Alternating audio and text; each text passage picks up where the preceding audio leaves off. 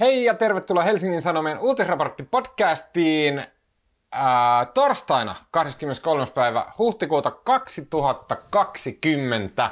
Minun nimeni on Tuomas Peltomäki ja kanssani äh, ihmeellisessä, upeassa, erikoisessa äh, tota, bittilähetyksessä, jossa meillä on nyt vähän tämmöiset hyppivät kamerat. Se vähän rasittaa mua, Mä oon varma, että se rasittaa kaikkia muitakin. Mä olen siitä pahoillani. Uh, mutta täällä hyppivien kameroiden digitaalisessa avaruudessa ovat Helsingin Sanomien politiikan toimittaja Marko Junkkari. Hei Marko! Moi, mitkä ihme hyppivät kamerat? No kun tää on tää salainen teknologia, mitä me käytetään, mitä missään nimessä saa paljastaa, niin tässä on tämmönen se on tämmöinen autofokus, joka sille, jos, jos te, muut, te, te liikutte niin kuin millin oikealle, niin sitten se kamera heittää sille metriä oikealle. Eli pysykää paikallanne. Ää, tota, joo, hei Marko. Ja paikalla on myös ää, Helsingin Sanomien Washingtonin kirjeenvaihtaja Anna-Sofia Berner, ystävien kesken Sohvi. Hei Sohvi. Heipä hei. Ää, koronaviikko 5-6 meneillään. Miten te jaksatte? Mä, tota, mä olin eilen pelaamassa fudista lasten kanssa ja mulla on su- mä voin näyttää mun sormen. Mulla tuli fudi pallo suoraan tohon, onko tää nyt nimetty vai mikä tää sormi on, suoraan tohon kärkeen. Au. Nyt se on turvonnut, turvonnut ja se on ihan musta ja sattuu. Sä, Mä hetkeksi, hetken jo pelästyin, että sä oot ollut pelaamassa futista jonkun, jonkun vieraiden ihmisten kanssa, mutta hyvä, että perhepiirissä vaan. Ei, olin ihan oman perheen kanssa. tota, mm, sähän olet kirjoittaja Marko, eli sä saisit varmaan ton nojalla nyt kyllä jäädä sairaslomalle. No joo, mutta kyllä se nyt kumminkin liikkuu. Niin, ja yhden sormen tekniikka. Kyllä, kyllä. Tota, miten sulla Sohvi menee? Onko pää pysynyt läjässä täällä? Joudut olemaan kylmässä, mitättömässä, harmaassa Suomen maassa vielä kaiken muun lisäksi. Kyllä se, että tässä viikot seuraa toisiaan, eikä niitä enää erota. Kyllä. Tämän viikon podcastissa keskustellaan Suomen seuraavista askelista koronapandemian hoidossa. Pääministeri Sanna Marin melkein, mutta ei aivan, sanoi, että rajoitusten hellittäminen on aivan melkein kohta nurkan takana jopa niin paljon, että Suomi on ainakin Iltalehden analyysin mukaan poistumassa valmiustilasta. Ja lisäksi keskustelemme Business Finlandista, jonka Businexiin siis näkyy kuuluvan AliExpressista kiinalaisen halpisroinan shoppailu ja rahojen kanavointi esimerkiksi lifestyle-blogeihin. Tässä on täysin irrelevantti, mutta median kannalta houkutteleva narratiivi. Pystyvän jutun kuvituksena julkaisemaan itsensä huutokauppakeisarin. Ja vielä puhumme ei-korona-aiheesta. Huh, mahtavaa. Eli ää, puolustusvoimien entinen komentaja Jarmo Lindberg siirtyi suihkuhävittäjän nopeudella Suomen keskeisimmän sotaorganisaation päälliköstä tälle organisaatiolle sen historian kalleinta kauppaa tyrkyttävälle Lockheed Martinille. Onko hyväksyttävää? No ei todellakaan. Marko Junkkari kuitenkin analysoi tätä kuviota vähän hienovaraisemmin. Ähm, Lopuksi vielä hyviä keskustelun aiheita pitkien epämukavien hiljaisuuksien varalle. Ja saako varoittaa, että mulla on aivan super mega pitkä ja päätön monen suosituksen rypäs. Ja Saadaanko- mä haluan varata itselleni merkittäviä minuuttimääriä sen selostamiseen. Saadaanko me, lait, saadaanko me laittaa mutelle ja poistua internetiin siinä vaiheessa?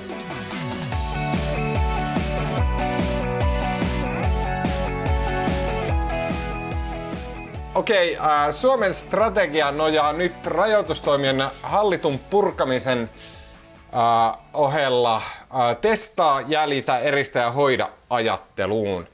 Ähm, siinä laaja testaus, tehokas tunnistettujen tautitapausten ja ketjujen jäljittäminen, sairastuneiden eristäminen ja altistuneiden karanteeni estävät taudin etenemistä.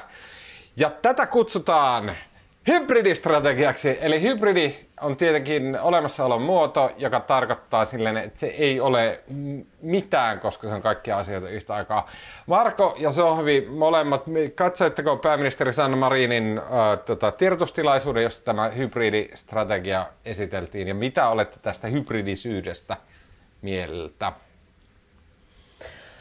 Katsoin ainakin suurimmaksi osaksi ja sitten katsoin myös Marinin haastattelun studiossa sen jälkeen ja silti mä en oikein vieläkään tiedä, että mitä nyt tapahtuu, paitsi että festivaalit on peruttu. Niin, mä, mä katsoin myös, että mä katsoin sen infon, nyt tota, jos pitäisi mutta tämähän on ollut hauska tämä kriisin viime viikot, koska joka viikko on tullut aina joku uusi kohu. Aina on noussut, nyt on, tällä viikolla on siis Business Finlandit ja viime viikolla oli, tota, mitäs viime viikolla oli, nämä maskit ja sitä ennen oli siis tota, tämä huoltovarmuuskeskus ja tota, tämä Bentleyt ja loistoautot ja Mun veikkaus on, että seuraava kohu tulee olemaan tota, nämä testaukset, testauspuikot. Mm-hmm. Niitä ei ole. Mitä, mikä se oli? Kerropa. No, no siis te, tavallaan musta tämä julistetaan, että nyt alkaa uusi hybridistrategia, mikä perustuu massiiviseen testaukseen, mutta miten niin kuin tällä hetkellä Suomessa pystytään tekemään niin kuin teoriassa kai 5000 testiä päivässä, ja sekin on kai se analysointikapasiteetti, ja nyt pystytään ottamaan vähemmän kuin se. Ja ilmeisesti myös tikkuja, mitkä työnnetään sinne biisi, niin työnnetäänkään ihmisen kurkkuun, millä otetaan se näyte, niin niitä ei ole tarpeeksi. Ei ole tota, näitä testien ottajia, ja niin kuin, mä en tiedä, miten on mahdollista ottaa, aloittaa massiivinen testaus, jos ei ole niin kuin välineistöä siihen. Niin, et, ja mä oon kiinnostanut, tai niin, liittyen myös tähän viestintään, että, että jos alkaa tämmöinen hybridistrategia, ja, niin mä en ainakaan esimerkiksi tietäisi, että, että milloin ja mihin ja miten mun pitäisi mennä testiin ja mitä siitä sitten seuraa, mm. jos mä menisin testiin, että, että luulen seuranneeni tätä suht tarkkaan ja silti mulle on epäselvää, että mitä nyt kansalaisilta se... oletetaan ja mihin, mihin valtiovalta pystyy. Joo, ja sitten mun mielestä kun näitä testejä on, niin kun tässä puhutaan kahdesta, kahdesta eri testistä. Tässä puhutaan siis siitä, että testataan, että jos ihmisellä on oireita, että onko sillä, onko sillä koronavirus, ja sitten toinen on niitä vasta-aineita, eli se, että onko testataan, että kuinka isolla osalla väestöstä on on vaikka oireettoman sairauden, sairastamisen takia niin kuin vastustus tai sairastettuna tämä koronaepidemia ja vastustuskykyä. Ja nämä tavallaan molemmat on olennaisia, mutta minusta olisi vain niin kuin, ehkä ennen, ennen kuin julistaa tämmöisen uuden aikakauden alkaneeksi ja uuden strategian, niin, niin ehkä olisi kannattanut varmistaa, että me pystytään tekemään niitä testejä. Niin, äh, mä huomaan, että tässä on nyt hallituskriittisyys on lisääntynyt. Selvästi tämä niin kuin kriisin, tota, kriisin semmoinen niin kuin sweetheart moment on mennyt jo.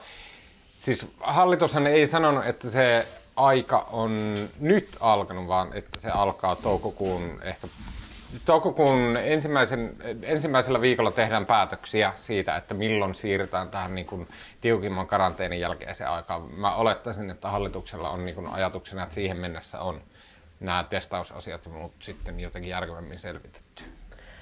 Ja mitä tämä teidän mielestä siis, onko teillä mitään käsitystä, että mitä tiukimman karanteenin jälkeinen aika nyt tarkoittaa, että onko se niin kuin koulujen avaaminen siksi kahdeksi mm. viikoksi se suurin kysymys vai, vai mistä oikein puhutaan, koska kai se on kaikille selvää, että ei, niin kuin, eihän tässä mitään, mikään voi muuttua niin kuin kahdessa viikossa. Niin. niin paljon. Mun mielestä kun sitä Marinin, Marinin eilistä tiedotustilaisuutta kuunteli, niin, niin hän musta aika voimakkaasti korosti, korosti sitä, että tämä on myös, mikä on aivan totta, mutta tämähän on koulujen koulujen kiinnioloon. Sehän näkyy esimerkiksi tämmöistä niin lastensuojeluilmoitusten määrä on romahtanut, mikä kertoo siis siitä, että ei ole ketään, joka olisi katsomassa lasten perään. Ja siis tämä on monessa kodissa, niin, niin mitä Marin korosti eilen, niin tämä tavallaan etäopiskelu, niin, niin joko ei muuten onnistu, tai sitten olosuhteet siellä himassa on sellaiset, että siellä ei kukaan pysty niin kuin viinitörkkien, viinitonkkien keskellä niin kuin edes elämään. Että on se, niin kuin, musta tässä on niin kuin tällä sosiaalisessa mielessä on varmasti, vaikka kuulostaa hassulle mennä kahdeksi viikoksi kouluun, mutta mä luulen, että se voisi olla ihan hyvä ratkaisu. Niin ja varsinkin kun nyt tuntuu lisääntyvän mun ymmärtääkseni käsitys siitä, että, että koulujen sulkeminen olisi, ei kun avaaminen olisi ensimmäisiä niin kuin tämmöisiä toimenpiteitä, jotka voidaan tehdä ilman, että se tauti pahenee, että koska lapsi mm. Joo, ei... Ja sitähän ei ole myöskään sanottu, että minkä, tästä, tätähän on myös pohdittu, että ketkä koska tuskin sinne kaikki koululaiset menee. Sinne menee se todennäköisesti, onko sitten että kaikkein pienimmät ja sitten kuudesluokkalaiset ja ysiluokkalaiset esimerkiksi. Aivan.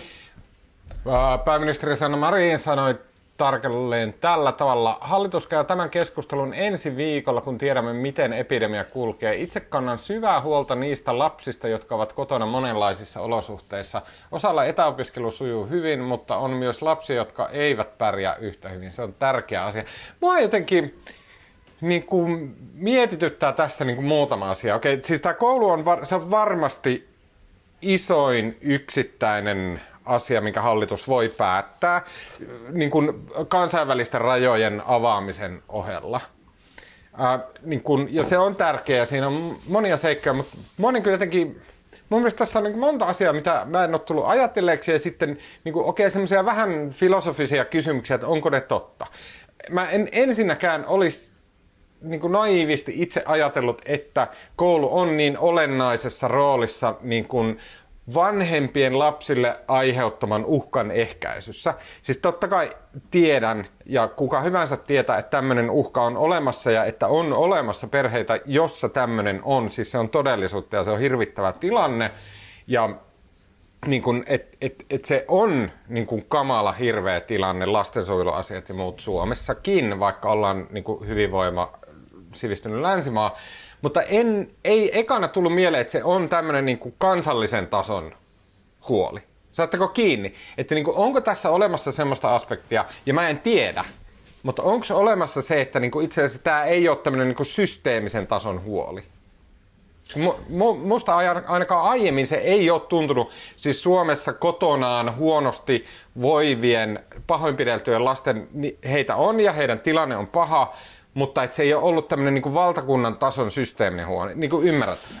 En mä tiedä, onko tämä systeeminen huoli vai mitä, mutta onhan tämä tilannekin myös poikkeuksellinen. Että kyllähän tällä hetkellä niin kuin ihmiset on etätöissä ja jos on niin kuin, kyllähän tämä nyt mahdollistaa, että jos tässä haluaisi vetää pönikän viiniä päivässä, niin kyllähän tässä voisi kiskoa. Ja sitten taas toisaalta mä mietin niitä niin kuin suht pieniä lapsia, 9-vuotiaitakin, jotka ei ymmärtääkseni pääse kouluun niin, tai kymmenvuotiaita, joiden vanhemmat ei ole etätöissä ja jotka on niin kuin, todella pitkiä aikoja yksin kotona. Että eihän se niin kuin, monessa osassa maailmaa tulisi kuuloonkaan, mutta, mutta et vaikka tavallaan vaikka vanhemmat olisi kunnollisia vanhempia, niin ne voi silti olla sellaisissa tilanteissa, että ne lapset joutuu olemaan mm. paljon yksin. Varsinkin nyt, kun ei voi isovanhempia samalla tavalla ehkä. Okei, okay, joo, no se ehkä, ehkä niin, okei, okay, no sitten mulla on niin jatkokysymys olisiko ollut järkevämpää esitellä tämä ongelma semmoisena, että nyt itse asiassa perheet on ilman laajempia tukiverkkoja? Ja sen takia on tärkeää, että koulu saadaan auki toimimaan näiden perheiden tukiverkkona. Siis mun mielestä tässä on, niin kuin, tässä on selkeästi valittu tämmöinen niin kuin, tu, mikä voi olla niin kuin totuudenmukainen, mutta on valittu tämmöinen niin tunteisiin vetoava narratiivi, joka on se, että Suomessa on iso joukko lapsia, jotka ovat hädässä, koska joutuvat olemaan omassa kotonaan ilman, että koulu heitä valvoo ja suojelee. Se on niin kuin selkeästi, mitä on valittu. Kun saman asian vois, olisi voinut ilmasta toisin, että perheet ovat niin kuin kuormituksen alla ja koulut täytyy saada auki, jotta tämä perheiden kohtaama kuormitus vähenee. Mutta nyt on tehty tämmöinen niin tunnevalinta, no mikä voi olla de- oikein. Ehkä, Mä en niin sitä eh, sano, eh, mutta... Niin kuin... niin. Ehkä se oli myös demarivalinta. Joo, ja onhan tässä myös se, että niin kuin osalle lapsistahan, jos on oppimisvaikeuksia ja muuten hankalaa koulussa, niin kyllähän tämä voi olla aika takkusta tämä etäopiskelu ylipäätään. Mutta kyllä mun mielestä silti siis se kaksi viikkoa vaikka joku jossain Twitterissä sanoikin, että se on 5 prosenttia kaikista koulupäivistä, mutta, mutta on se, tuntuu se silti aika lyhyeltä ja myös, että mitä, mitä sitten kesällä, kun, kun koulut on joka tapauksessa ohi, niin missä tilanteessa nämä lapset on silloin. Mm. Kyllä. Mä lasten kannalta mä ymmärrän, että he varmasti haluaa käydä siellä moikkaamassa kavereita. Ja se on varmasti niin kuin mahtava juttu käydä se kaksi viikkoa siellä vaan kikkailemassa. Se on koko kouluvuoden ehdottomasti parasta aikaa on ne kaksi viikkoa ennen kesälomaa. Se on niin ihan mieletöntä päivästä toiseen. No, mä mietin, kävin miettimään, koska mun mielestä nämä, mitä olen tästä aiheesta lukenut, niin se on tosiaan idea se, että koulu ei, että kaikki lapset ei palaa sinne. Että siellä pitää olla, niin kuin, että luokissa on sen verran tyhjää, että siellä pystytään istumaan sille vähän etäällä toisista ja näin. Mutta sehän tarkoittaa sitten opettajille, että siellä on sitten sekä tämmöinen lähiopetusta, että osa lapsista on etäopetuksessa, ja siitähän tulee aikamoinen härdelli. Ja siis mä en tiedä, ylipäätään musta tuntuu, että nyt se, se jotenkin kansalaisille kerrottava aikajänne on aika lyhyt, että jossain muualla maailmassa puhutaan niin kuin paljon avoimemmin siitä, että tämä jatkuu vielä syksyllä tai voi jatkua puolitoista vuotta ja tulee uusi normaalia. Ja voi olla, että joudutaan käymään koulua kahdessa vuorossa syksylläkin ja niin edelleen. Että, että eilen Katri Makkonen kyllä siinä A-studiossa tivas Marinilta sitä, että, että no kauanko tämä nyt kestää. Ja kyllä hän sanoi sitten siihen tyyliinsä, että jokaisen tulee varautua siihen, että, että niin kuin, tämä kestää kauan, mutta se on silti musta semmoisella vähän epämääräisellä tasolla. Mm. Että, ja ja sitten mä oon miettinyt sitä, että nyt kun on ainakin Helsingissä uutisoitu siitä, että ihmiset pyörii tuolla kaupungilla isoissakin porukoissa ja jotenkin nauttii keväisestä säästä, niin kuin mitään turvavälejä ei olisikaan ja mitään poikkeustilaa ei olisikaan, niin, niin miten tämä niin kuin valtiojohdon viestintä tässä on onnistunut, että onko ihmisillä sellainen käsitys, että no tämä oli nyt, tämä tuli nyt lusittua tämä korona ja eteenpäin. Niin, mun omien, omien havaintojen mukaan niin, niin kaikki nuo lenkkipolot on ihan täynnä väkeä. Kaikki ne ihmiset on siellä, mutta jossain tuolla ihmisten ilmoilla on ihan hyvin tilaa. Kaupassa ei ole ketään. Niin joo, Pu- paikat on ollut myös täynnä. Joo, siis mun mielestä ihan siis selkeästi edelleen ollaan niin kuin täysin hatusta vedettynä niin kymmenen pinnaa niin kuin normaali määrästä ihmisiä on liikenteessä. Mutta myös ollaan niin kuin selkeästi mun mielestä ollaan menty kulminaatiopisteen ohi. Ja se, se ajotti vähän sen jälkeen, kun koronatartuntojen määrä lähti laskeen. Ja, ei, ei kun laskeeko ne vieläkään, se on vaan ei, kun, anteeksi, tarkoitin niin. äh, siis sairaalahoitopaikkojen, siis tehohoitopaikkojen määrä lähti ei kun nekin nousee. Ei kun ei. Tehohoitopaikkojen määrä laskee, kuolleisuus nousee vielä. Mutta suurin piirtein siinä vaiheessa, missä tehohoidoissa olevien potilaiden määrä lähti laskuun, niin sen jälkeen rupesi tulemaan niinku selkeästi zeitgeistissa tämmöistä, niinku, että okei, nyt ollaan menty käänteen yli ja nyt ruvetaan niinku lasketteleen tirolilaisten koronalasketelijoiden tavalla kohti vapautta. Näin. Ja, ja tämä voi tietenkin niin kuin, mm, tota, osoittautua ongelmaksi. Mutta mä olin vastaamassa tuohon, niin mitä sanoit Sohvi tuosta eh, vi- viestinnästä. Mun mielestä pääministeri olisi voinut lukea ehkä vähän paremmin tätä, että niin kuin jengillä on selkeästi tämmöinen fiilis, että tämä on jo ohi, koska se jotenkin tuli vähän niin kuin ristiriitaisesti, että Marin siellä sekä A-studiossa että tiedotustilaisuudessa oli silleen, että okei, no näistä ja näistä ja näistä ollaan luopumassa, mutta ei saa tehdä, niin kuin, että se oli ristiriitasta se niin kuin, hänen tavallaan unosantinsa, että niin kuin, luetteli kaikkia vapauden ihania mielikuvia, mutta sitten vaan niin kuin, huikkasi silleen, että mutta ette saa tehdä mitään tyhmää, näin, niin, about tälleen. Niinpä. Ja sitten Joo. myös tämän tiedeuutisoinnin pohjalta musta tuntuu, että mä oon itse vähän pihalla, että tässä on nyt tullut uutisia, että ehkä kun e-, ensin oli se vaihe, missä oltiin, että, että ei uskalla pyöräillä niin kuin satunnaisen ohikulkija ohi, että se tarttuu ja oli niitä grafiikoita, missä jotkut hippuset leviää ilmassa. Mm. Ja nyt ollaankin sillä että no kunhan ette ole niin kuin ahtaissa tiloissa suurten joukkojen kanssa pitkiä aikoja, niin ei sitten mitään. Niin en tiedä. Jotenkin niin. kaipaan selkeämpiä ohjeita taas. Ohjeet takaisin. Mun mielestä tässä kaikista kiinnostavinta on se, että me ollaan palaamassa normaaliin semmoiseen niin kuin sekoiluun. Että siis se, että niin se, oli, se oli ihan siisti nähdä. Se oli niin kuin hieno tavallaan kansallinen hetki, se oli hieno poliittinen hetki ja se oli hieno hetki mediassa, että niin kuin ju, just tämä, mistä Marko sä oot monesti puhunut, tämä niin kuin lipun ympärille niin kuin asettuminen. Että kaikki me mentiin kiltisti siihen piiriin, oltiin silleen, että jes, Sanna Marin on parasta, mitä Suomessa on ikinä tapahtunut, ja me niin kuin voitetaan tämä sota, ja jee, jee, jee, tälleen. Ja nyt sitten se on niin kuin mielenkiintoista seurata tälleen vähän sivusta, että miten, se, niin kuin, miten me palataan siihen normaaliin riitelyyn, normaaliin semmoisiin niin kuin älyttömyyksistä puhumiseen, puhutaan kohta Business Finlandista lisää, mutta että, että niin kuin me ollaan palaamassa semmoiseen niin kuin normaalitilaan. Ja sitten kun vertaa siihen niin kuin virtaviivaisuuteen, turvallisuuteen, tehokkuuteen ja jotenkin fiksuuteen, mikä oli tässä alkuvaiheessa kriisiä, niin sitten tämä jotenkin normaali tila, mihin ollaan palaamassa, niin se vaikuttaa sille jotenkin sille epämiellyttävän ääliömäiseltä. Niin ja, joo, ja sitten mun mielestä just vielä se, että onko, onko mitään syytä palata normaalitilaan. Tai ihan hyvä, että näitä sekoiluja käydään läpi ja se kuuluu asiaan, mutta just se, että kun edelleenkin kun seuraa niitä Yhdysvaltain uutisia ja siellä niin sitten taas se tappelu on jotenkin semmoista, että on pieni joukko niitä konservatiiveja, jotka haluaa, että pitää avata paikat nopeammin ja sitten Trump välillä tukee niitä ja välillä ei. Mutta sitten koko ajan niissä niin kuin jossain äh, syvän eteläosavaltioissakin, missä nyt ollaan aikana avaamassa, niin ne rajoitukset on ollut paljon kovempia kuin Suomessa missään vaiheessa. Mm. Että, että siellä nyt puhutaan siitä, että voiko mennä kampaajalle, eikä ne kaikissa vaikka Etelä-Karolainassa ne, ne niin kuin se epidemia ei ole sen pahempi kuin Suomessakaan. Tota, mä voisin sanoa tuohon, tuohon Tuomas sanoi, että nyt ollaan palattu normaalisekoiluun. Joo, niin, niin ollaan, mutta tässä on tota, tota mulla on tämmöinen niin politologinen teoria. No.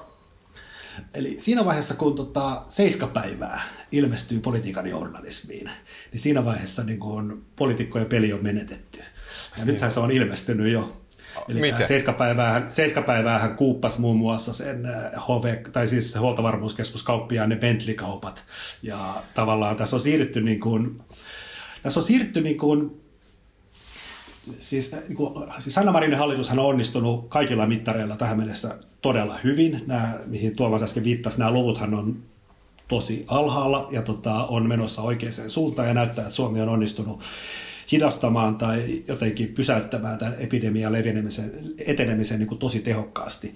Mutta sitten samaan aikaan kaikki nämä sivuhärhellykset, just se, että ostetaan Tiina Jylhän äh, maskeja ja tota, sitten tämmöiseltä toiselta hepulta, joka käyttää rahat niin kuin loistoautoihin ja siis kaikki nämä jatkuvat sähläykset, mitä tässä on ollut, tämmöistä niin kuin pientä, sitten nämä Business Finlandit, mistä kohta puhutaan, niin siellä on huutokauppakeisarit ja kaikki muut on niin kuin lööpeissä, että hallitus syytää heille rahaa.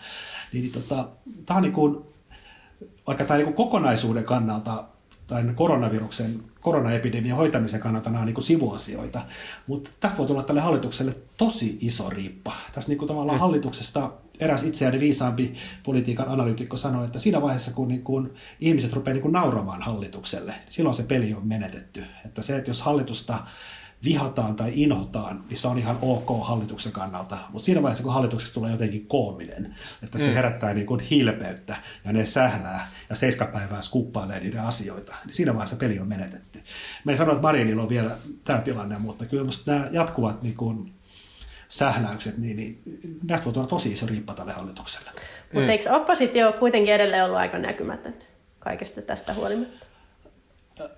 On, ja mä en tiedä kuinka paljon se on niin ihan harkittua ja kuinka paljon se, että tässä on niin kuin, mutta kyllähän oppositio on sitten toisaalta hyökännyt näihin yksittäisissä asioissa, just maskeissa ja muussa, niin kyllähän oppositio niistä on kyllä oppositio niistä räyhännyt. Mutta joka tapauksessa musta tämä on kiinnostava nähdä, miten, tavallaan hallituksen tie tästä jatkaa eteenpäin. Niin. No, me, kun me ruvetaan tavallaan koko ajan lipsuun siihen, että mistä mä haluan puhua sen Business Finlandin yhteydessä, niin, niin vai, niin kuin, että me mennään eteenpäin siihen, mutta siis, siis mä haluaisin niin kuin, tavallaan jatkaa just tosta, mitä sä sanoit, Marko, että ja mä nyt aion tehdä tämmöisen, tämmöisen tota, mediaspektaakkelin.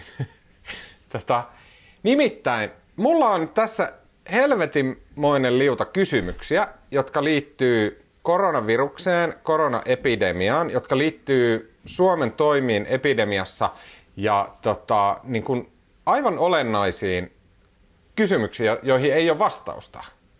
Mä aion pika lukea ne läpi, koska niitä on monta. No niin, ootteko valmiina? Mm.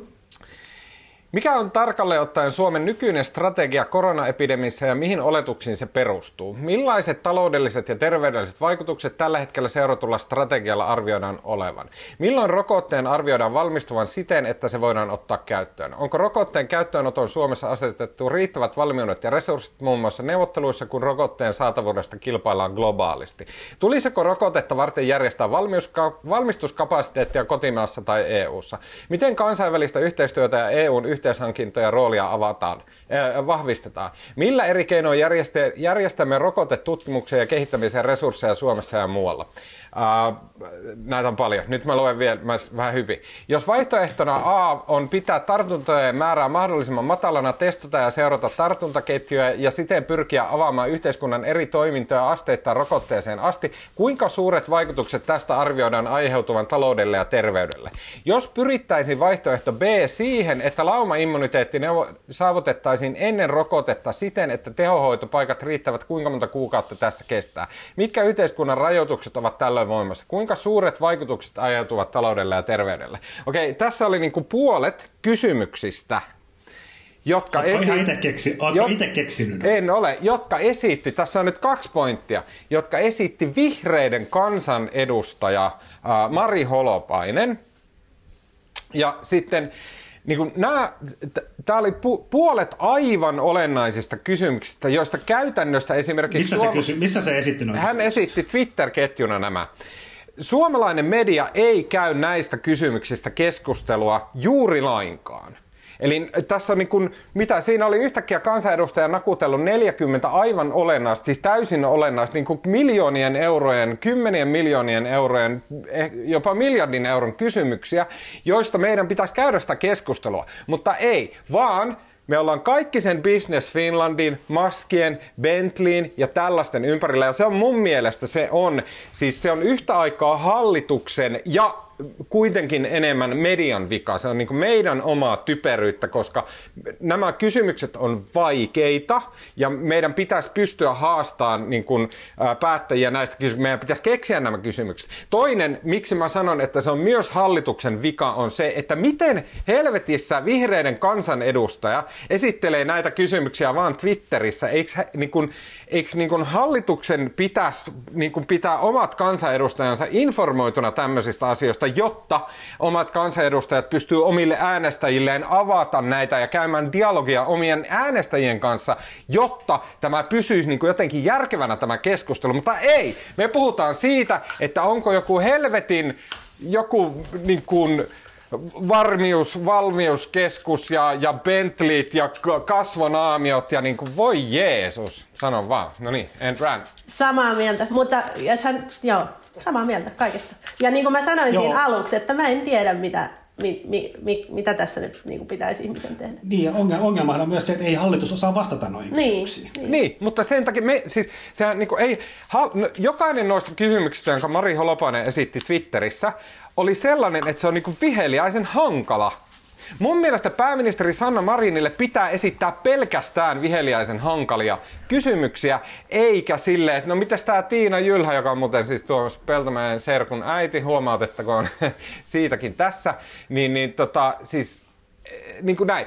Mutta on kerran kysy- sanoin, mä, siis niin on samaa mieltä, että media voisi niin kuin enemmän, enemmän tota, höykyttää niistä esimerkiksi siitä testiasiasta, mistä Marko puhuu, mutta siis kyllä nyt vaikka sen perusteella, mitä mä eilen katsoin, niin niihin ei vaan vastattu.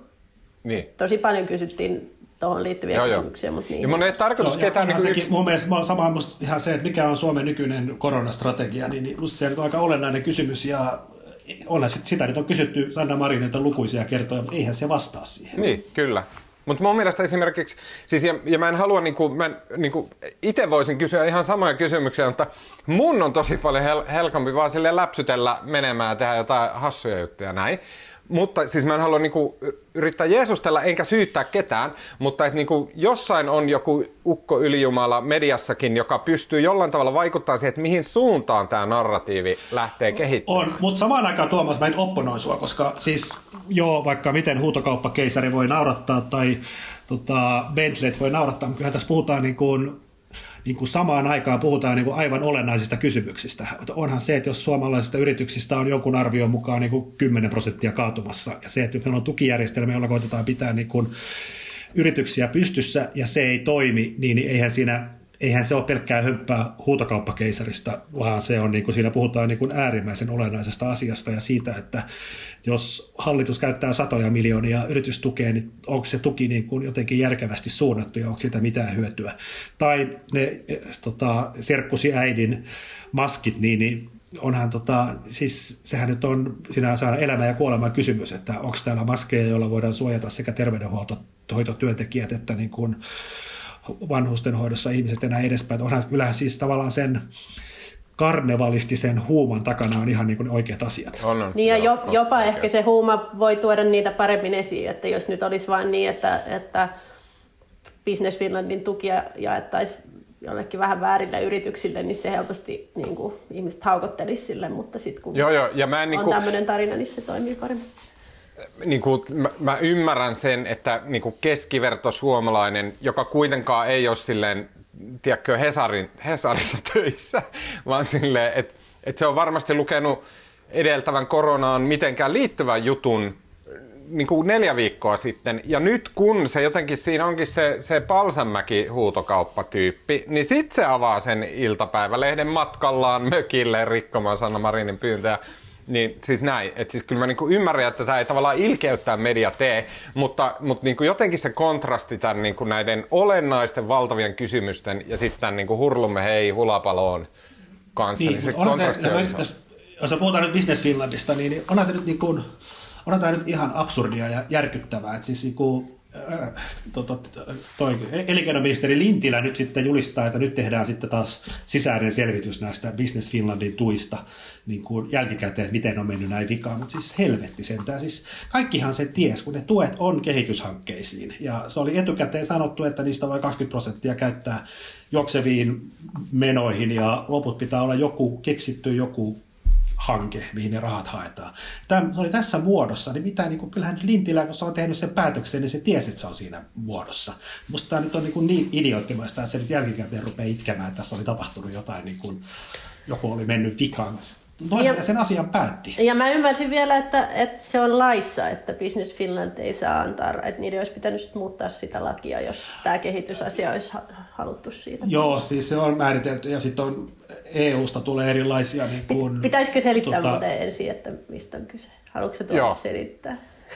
siis... Tai siis käytännössä siis se, että Business Finland jakoi rahaa yrityksille, jotka niin kuin, ihmiset oletti, että ne on niin kuin, tästä koronasta johtuvien ja olikin siis koronasta johtuvien niin kuin, ongelmien selättämiseen, mutta sitten siinä oli lisänä sellainen vaatimus, että pitää olla jonkunnäköinen kehittämissuunnitelma, vaikka käytännössä monet varmaan ajattelisivat, että parempi olisi, että nyt vain saisi sitä rahaa, että saa kulut katettua ja selvitään tämän yli sillä. Ja niin kuin mitä höpönlöpön kehityssuunnitelmia tarvitaan. Mm. Eikö niin? Kyllä, just näin. Joo. Mutta jatka Marko siitä Lintilästä. Niin.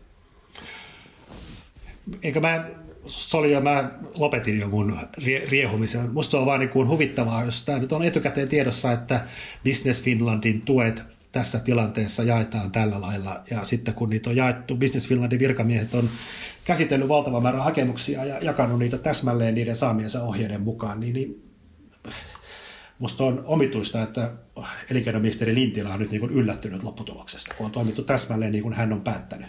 Se oli muuten joku ihan uskomaton määrä, en muista oliko ykkösaamussa vai missä, kun oli näitä virkamiehiä, asiasta vastaavia virkamiehiä haastattelussa, mutta sanot, ne sanoivat, että Business Finland normaalisti käsittelee 5000 hakemusta tai myöntää 5000 rahoitusta jommin kummin vuodessa.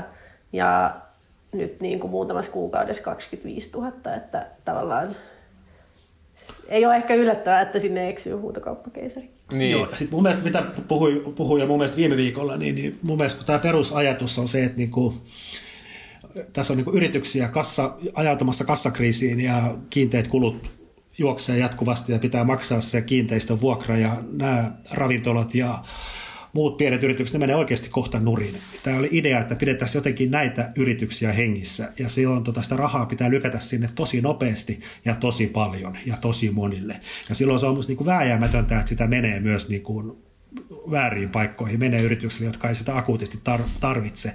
Mutta siis mun mielestä nyt on olennaisempaa, että tässä toimittaisiin toimittaisi nopeasti. Ja näin niin kuin, että siinä mielessä musta oli niin päivän selvää, että tästä tulee jälkikäteen sanomista, että sitä rahaa menee niin kuin väärin paikkoihin, mutta sille nyt ei vaan tässä voi mitään. Mutta siihen nähden musta se on, niin kuin, mä niin kuin ymmärrän, miksi sitä Business Finlandin kehitysrahoitusta sitten edes käytettiin tässä välineenä, jos se etukäteen jo tiedetään, että niin kuin se ei ole tähän tarkoitettu. Mutta Marko, mä haluan niin kysyä, kun mun mielestä tuossa on, tossa on niin kuin ristiriita. Et, Missä on ristiriita? Siinä on ristiriita, että et, et, kun munkin mielestä on päivän selvää, että tulee niin kuin ennennäkemätön pandemia ja sitten koko talous menee sille hurlum hei, kuperkeikkaa volttia.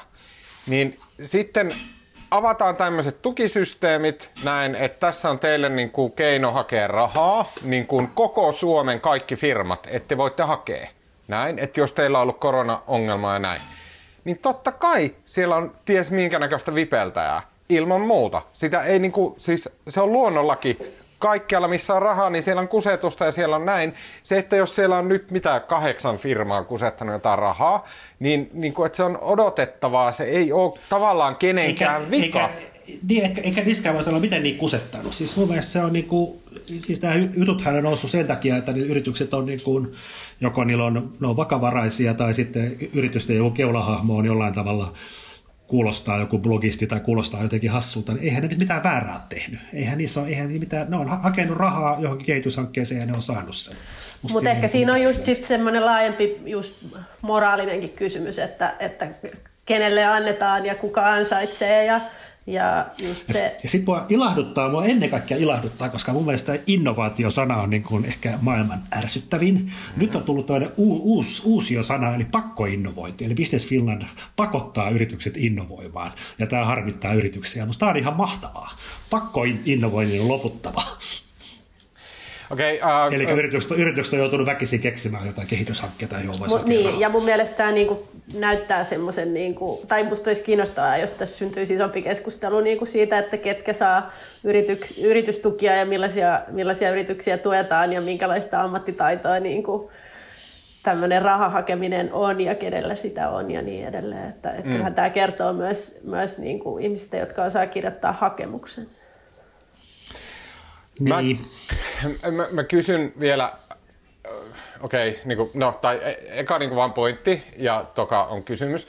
Ja pointti on se, että mä keskustelin erään tota, parturikampaajan kanssa, joka äh, siis aivan tavattoman fiksu ihminen ja, ja niin kuin nuori ja dynaaminen ja, ja niin kuin tämmöinen business torpedo oikein, mutta sanoi, ettei hän osaa lähteä jotain lippulappusia täytteleen ja hakee, niin kuin, että hän ei tässä hän taisteli sen kanssa, että vuokraantaja ei ole antanut yhtään periksi vuokrissa niin kuin tilanteessa, jossa asiakkaita on nolla. Hänellä on siellä äh, neljä äh, tota, parturikampaa kollegaa, jotka vuokraa häneltä tuolia. Aivan niin kuin kusiset tilanteet ja, ja sitten siinä lähteä niin etsiä jotain innovaatiorahoitusta ja näin niin kuin, ei mitään, niin kuin, mitään mahdollisuuksia tällaisiin.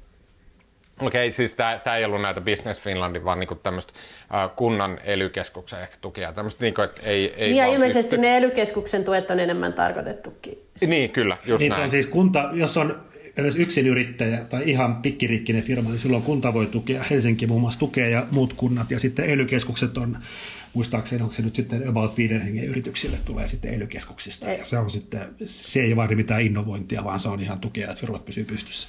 Kyllä, joo, mutta et sit niinku, pieni välähys tuli sieltä, että niin joo, että et niinku, ei välttämättä kaikilla ole voimaa ja niinku, mahdollisuuksia lähteä täyttelemään jotain niinku, niinku tiettyihin pykälöihin ja laskelmiin ja muihin niinku, perustuvia tukihakemuksia. Toinen oli se, että niin kuin mun mielestä tähän koronapandemiaan ja sen hoitoon liittyy osittain semmoinen ehkä toive, ehkä ajatus, että tässä niin kuin, ja mä luulen, että niin kuin tukien osalta tämä on ehkä jossain määrin ollut myös hallituksen päässä, eli tässä on kuitenkin mahdollisuus tehdä semmoisia loikkia eteenpäin, että niin kuin antaa semmoisen sauman, heti mun mielestä saman tien kun koronapandemia oli iskenyt päälle, niin hallitus sanoi sen ääneen, että niin kuin tässä voi huomioida esimerkiksi ympäristöä, niin kuin hakee, niin kuin hakee tavallaan ympäristöystävällisiä tapoja tehdä asioita ja muita ja näin.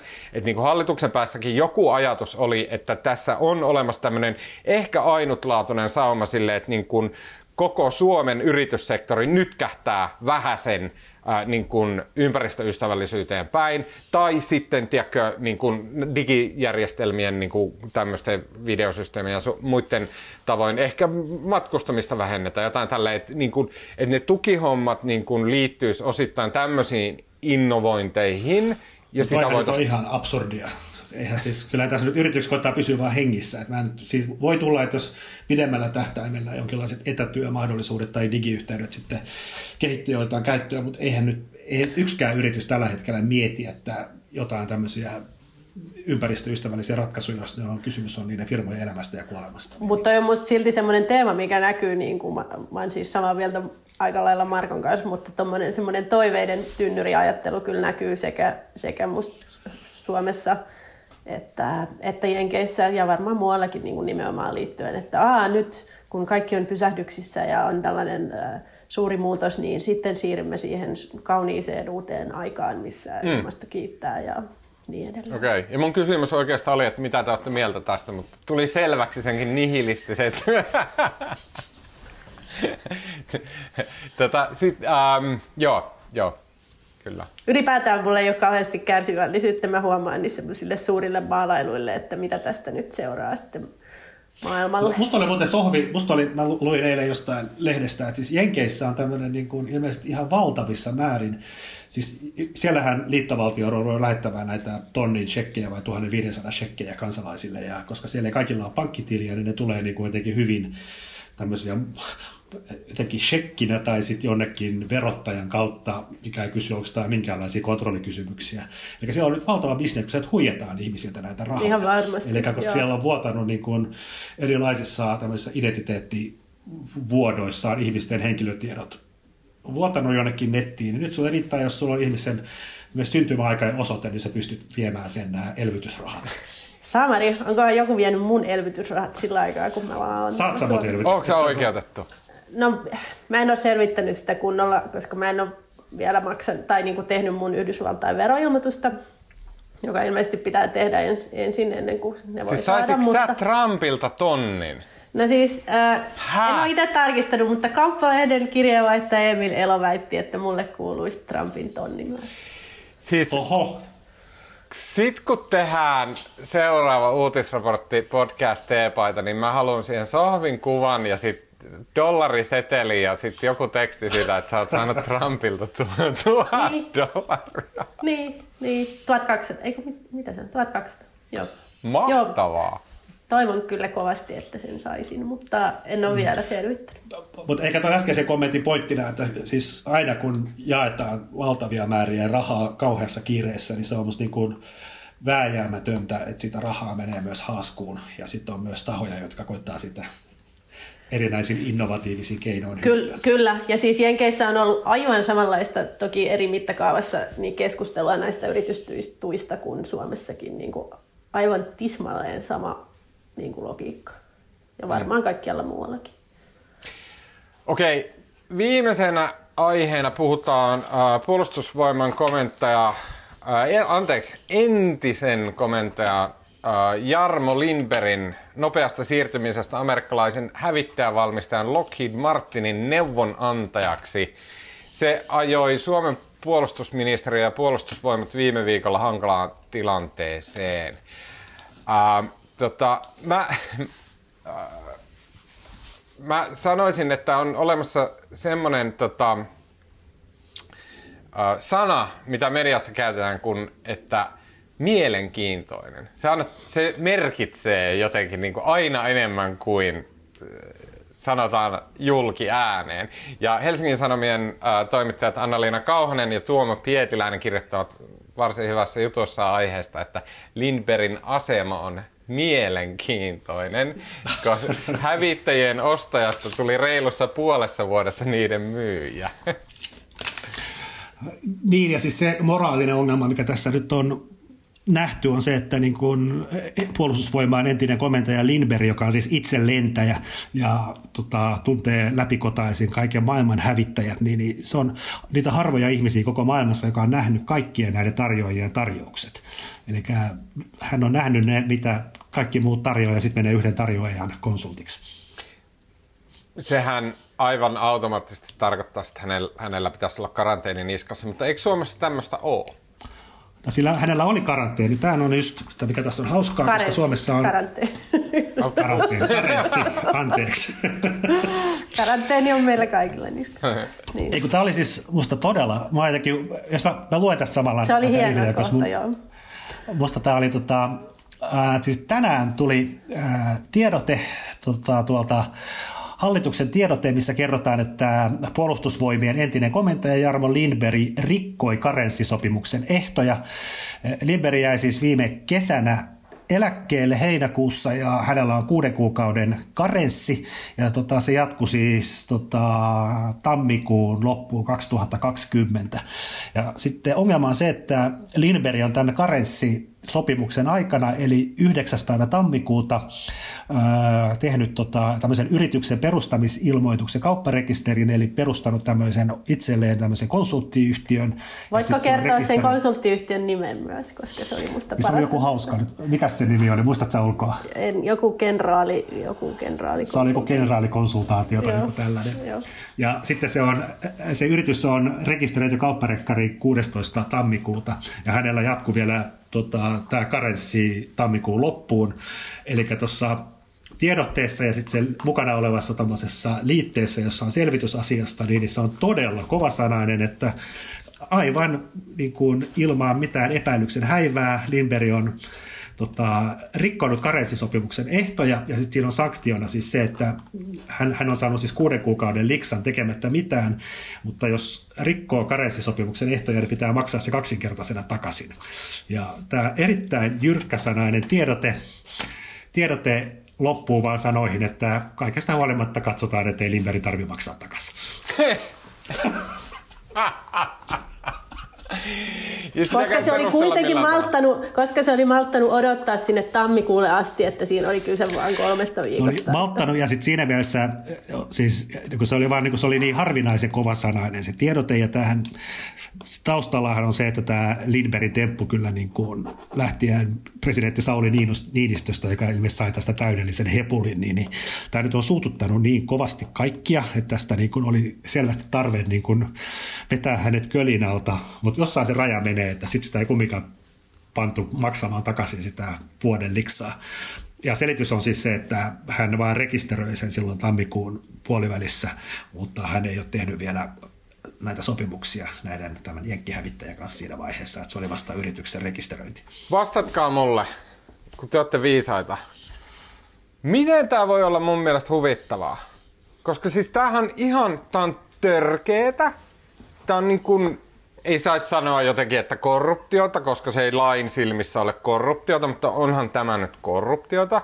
Ja siis Tähän on aivan, siis ne, ne rahasummat, mistä hävittäjäkaupoissa puhutaan, ne on, ne on aivan uskomattomat. Ne on niin Suomen itsenäisyyden ajan suurin yksittäinen hintalappu, mikä millään asialla on. Siis se on ihan pökerryttävää. Puhutaan niin miljardeista ja miljardeista ja miljardeista.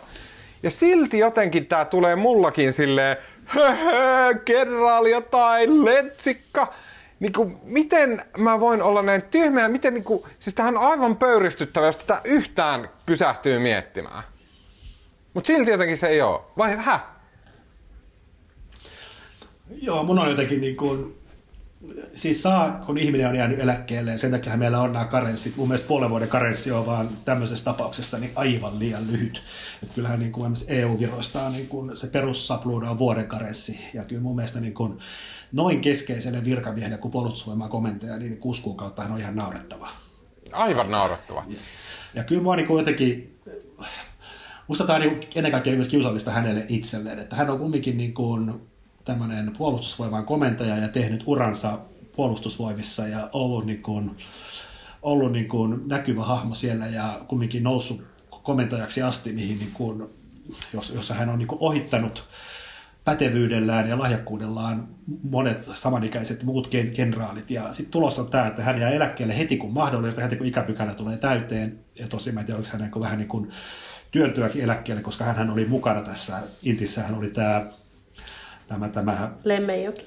Lemmenjoki-sotku, missä, tota, missä hän ei ollut sitten lähtenyt näihin rankaisutoimiin riittävän nopeasti. Mutta tota, joka tapauksessa niin, niin en tiedä, miksi ihminen haluaa vetää niin kuin elämänuransa jotenkin näin tehokkaasti alas viemäristä. Mm. Niin, ehkä semmoinen pet- pettymys on, on kuitenkin, tunnistan myös sen huvituksen, mutta myös se ehkä sitten ottaa käsittelemään sitä pettymystä siitä, että ehkä puolustusvoimain komentaja vielä, joka niin kuin, teoriassa vastuussa on niin kuin, suomalaisten sotilaiden henget ja kaikki. Niin, niin ja mä väitän, että Su- Suomessa puolustusvoiman komentajalla on vielä jotenkin aivan, se ei ole mikä tahansa huippuvirkamies, vaan siinä on, siinä on niin kuin rappunen sitä Mannerheimia, siinä on niin kuin sitä Suomen itsenäisyyttä ja niin kuin hyvin semmoista niin kuin pyhiä arvoja suomalaisessa mielessä läsnä.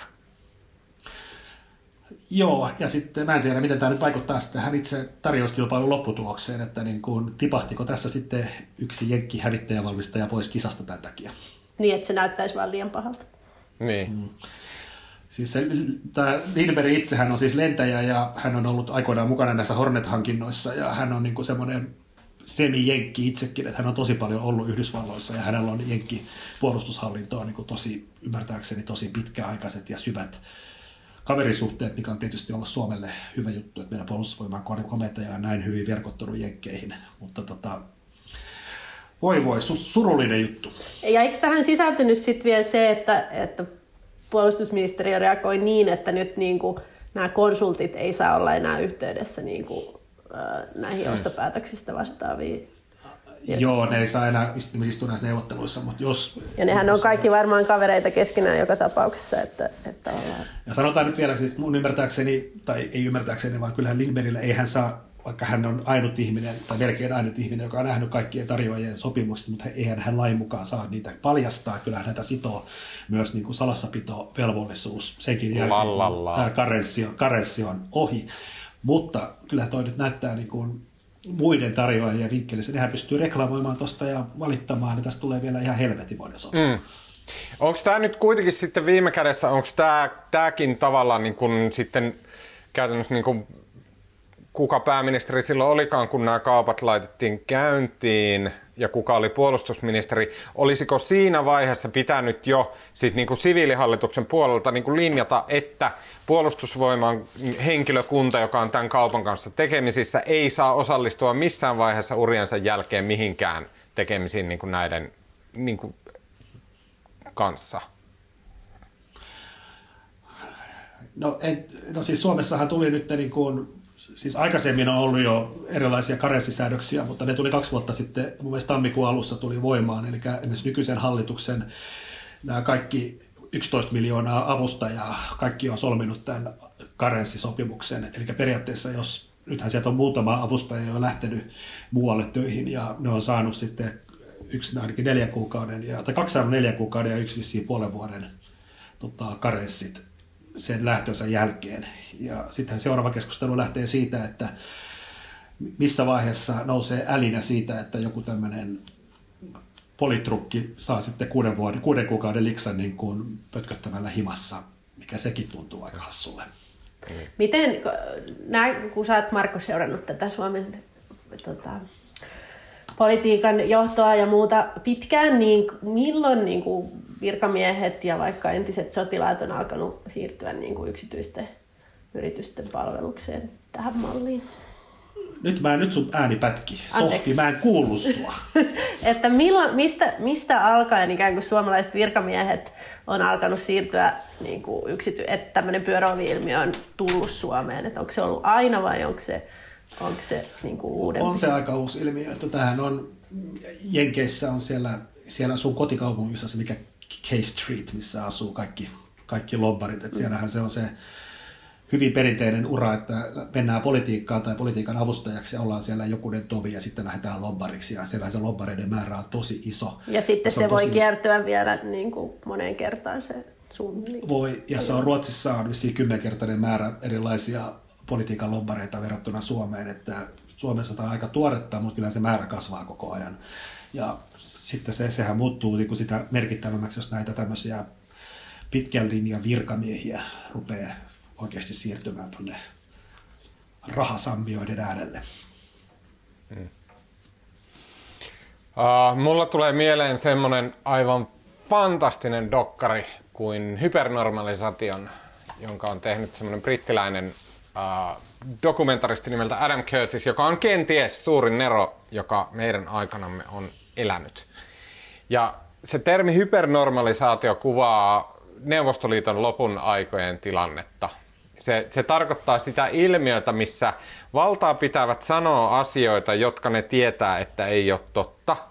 Ja kansalaiset niin kun kuuntelee niitä asioita tietäen, että ne ei ole totta kaikki sanoo jotain asioita, niin kun yhteiskunta on täynnä puhetta, josta kaikki tietää, että se ei pidä paikkaansa, että se ei ole totta. Ja kaikki, niin kun, se, kaikki myös tietää, että kaikki muutkin tietää. Että niin kun yhteiskunnan päällä on semmoinen niin ihmeellinen puheen kerros, joka niin kun, kaikki tietää, että se on epätodellinen puheen kerros, mutta silti sitä niin kun, tuotetaan. Mun mielestä suomalaisen, niin kun, suomalaisen tämmöisten niin kun näiden hyvän veli niin kun, miten, miten nämä junaillaan nämä hommat, niin siinä päällä on olemassa tämmöinen niin kuin asioiden hypernormalisoinnin kerros, missä niin kuin kaikki vähän tietää, että no, että Jarmo menee sinne, että se menee sinne sen takia, että se saa helkkaristi rahaa ja että itse asiassa se on tiennyt tämän jo koko uransa ja niin kuin silleen, että no ei se nyt ole, niin kuin, onko se nyt niin paha ja näin ja tälleen näin. Ja no ei mitään sakkoja sille anneta, ei anneta mitään sakkoja näin. Ja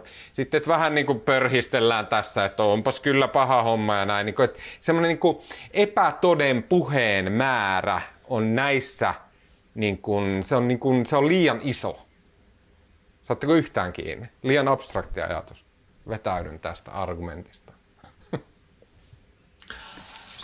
Näin varmaan. Musta tässä on jotain niin samaa henkiä, kun silloin jokunen vuosi sittenhän nousi kohu näistä joistain yritysvuorineuvoksista, jotka lähti sitten eläkepäivinään sinne Portugaliin matalamman verotuksen piiriin. Ja jotenkin se samanlainen niin kuitenkin epäsuhta, että tavallaan se, että kun ollaan Suomessa ja puhutaan niin kuin kansallisesta menestyksestä ja Suomen edusta, mutta sitten kun on omasta rahapussista kysymys, niin, niin sitten lähdetäänkin heips vaan Portugaliin. Mm. Kyllä. Okei, okay, uh, äh, hei! Rötös herrat kuriin. Just näin. uh, äh, onko silleen, että ensi viikolla on vappu? Joo. Onko ensi torstaina vappu vai? Vappu on torstaina. No niin. Ensi no torsta... Sitten sit, sit lähdetään Espalle. Sitten lähdetään, no niin. Ullanlinnan väellä. Uh, no, okay, eikä, no, eikä lähdetä. Okei, okay, vappu, vappuhommat sitten ensi viikolla. Nyt kun lähdette kuivaharjoittelemaan vappua, eli tota, hillittömät bileethän silloin tulossa koko läntisessä maailmassa. Sano Sanna Mari mitä vaan. Ää, tota, niin lähdette nyt sitten kuivaharjoittelemaan vappua varten kenties menette johonkin omaan lähimetsään, kun varmaan viimeisiä kertoja, että voi semmoisia rehellisiä puskakaljoja niin kuin hyvällä omalla tunnolla juoda ja sitten ää, siinä otatte ehkä muutaman ää, juoman ja tota, viihdytätte kanssa kulkijoita jutuillanne, niin mistä silloin ajattelitte puhua? No tämä jotenkin nyt sovi ollenkaan tuohon sun maalailemaan kuvaan, että varmaan siinä tilanteessa puhuisin jostain ihan muusta, mutta ajattelin nyt kuitenkin suositella Yle Areenasta dokumenttia Aatos ja Amine, joka kertoo semmoisista ihanista lapsista ää, Brysselissä ja kahdeksanvuotiaiden pohdinnasta siitä, että onko jumalia ja millaisia jumalat on. Okay. Ja ystävyydestä.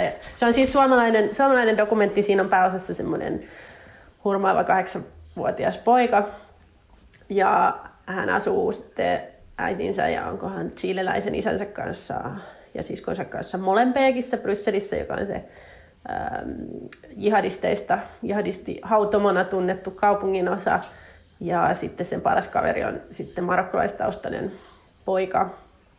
Ja sitten sit siinä käydään tämmöistä, että se on selvästi tämmöisessä niin kuin jumaluuden pohdinta iässä tämä aatos ja että kun Aminella on tämä Jumala, niin mikä hänen Jumalansa on. Ja, ja se on hyvin sellainen, niin kuin, kaik, kaikkea katsotaan niiden lasten näkökulmasta ja vaikka siinä on tämmöinen niin kuin islam-uskonto pohjavire, niin sitten musta se ennen kaikkea kuitenkin kertoo lapsista ja lapsuudesta ja mm. on hirvittävän viehättävä ja taitoista. Kuulostaa ihan dokumentti ja sitten se siis on kuvattu vielä silloin samaan aikaan, kun tapahtui ne Brysselin terrori-iskut, niin ne on mm.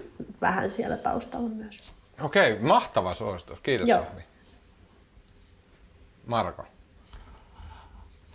Joo, mä, mä rupesin lukemaan, en ole lukenut vielä kokonaan, mutta aloitin pari päivää sitten. Tota, se on tämä, tämä, tämä Rolling Stone-lehti, kun, minkä varmaan tiedätte, niin sen, sen tota, perustajan elämäkerta, perustaja nimeltään äh, Jan kahdella äänellä, Chan, miten kai se lausutaan, Venner. Kirjan nimi on Sticky Fingers ja se on, tota, se on ihan huikea hieno elämäkerta, koska siinä tota, usein näissä elämäkerroissa niin luodaan tästä päähenkilöstä jotenkin semmoinen siloteltu ja sympaattinen kuva, mutta tämä on, tämä on niin kuin ihan rehellisesti täys kusipäätä tyyppi.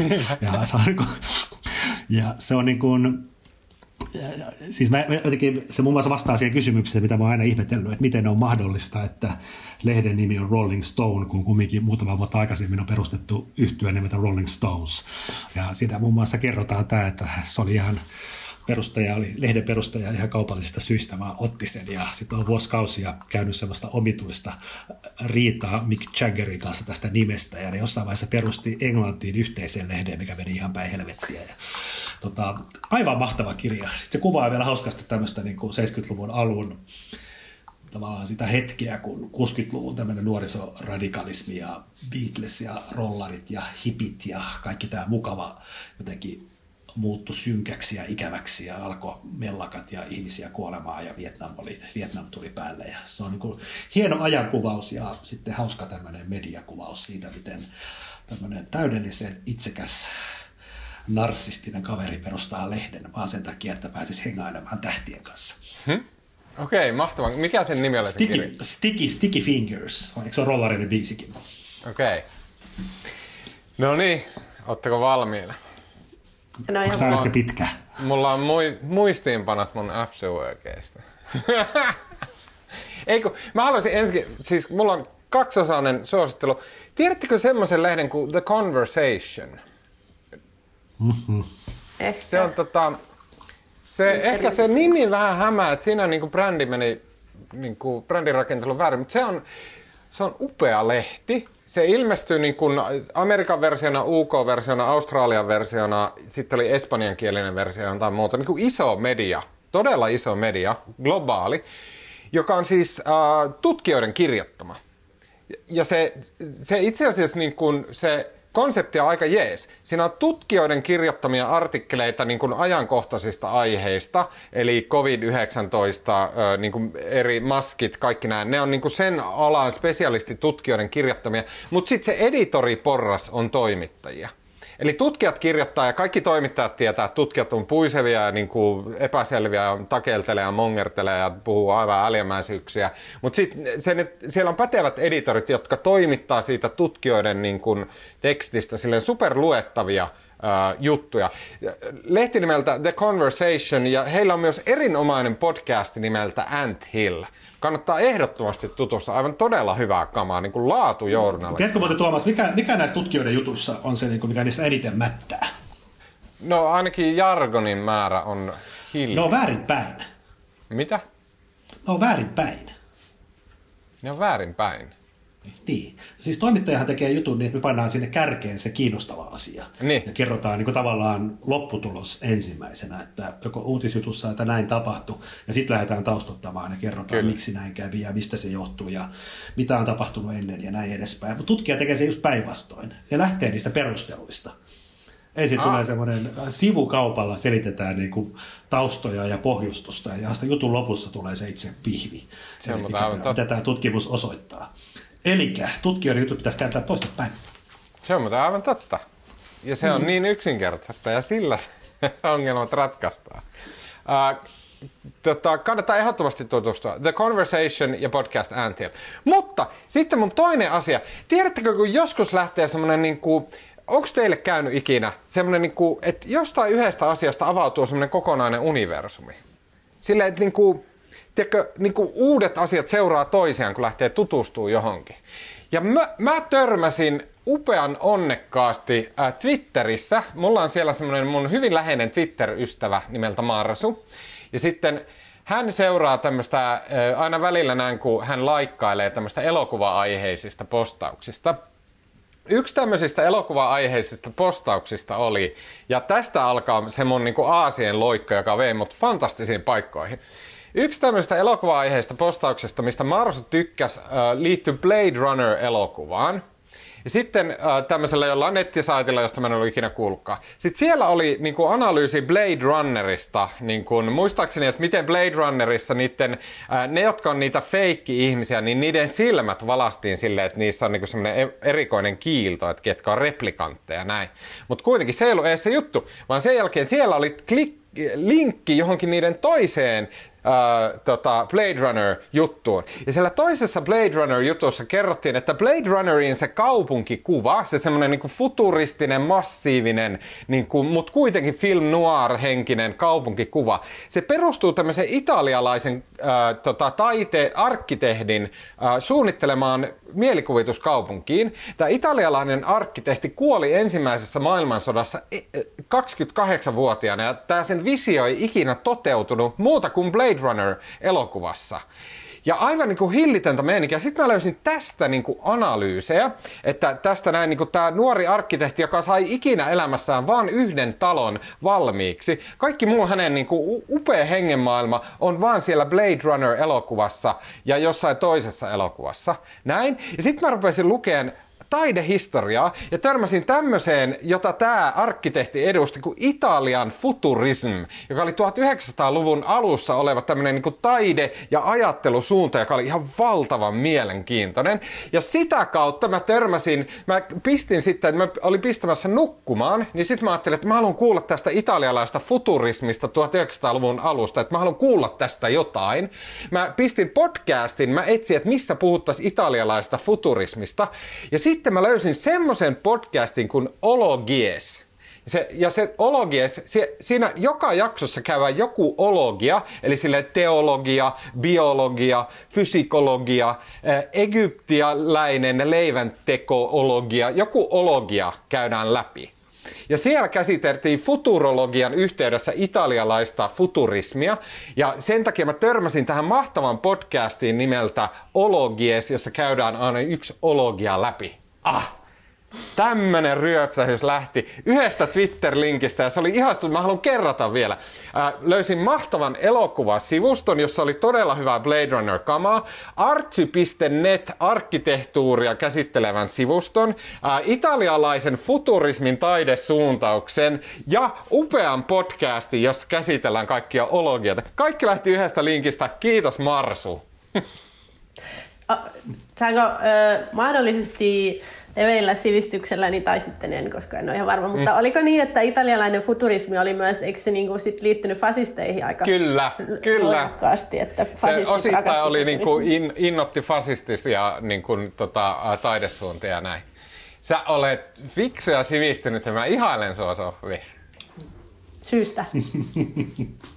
ja niin. Ah, oliks nyt paha? Montako minuuttia? Kymmenen minuuttia meni. Ei ollut mitenkään paha verrattuna moniin. Sä olit ehkä miettinyt se jotenkin läpi. No, yeah. Okei, okay, uh, siinä kaikki tältä erää. Kiitos Marko Junkkari. Kiitos. Uh, kiitos uh, Anna-Sofia Berner. Kiitos. Minun nimeni on Tuomas Peltomäki ja äänen ja kuva ja kaiken muun mahtavan meille tekee tällä viikolla Janne Elkki. Uh, ja muistakaa lähettää meille palautetta at uutisraporttia. Kuullaan taas ensi viikolla.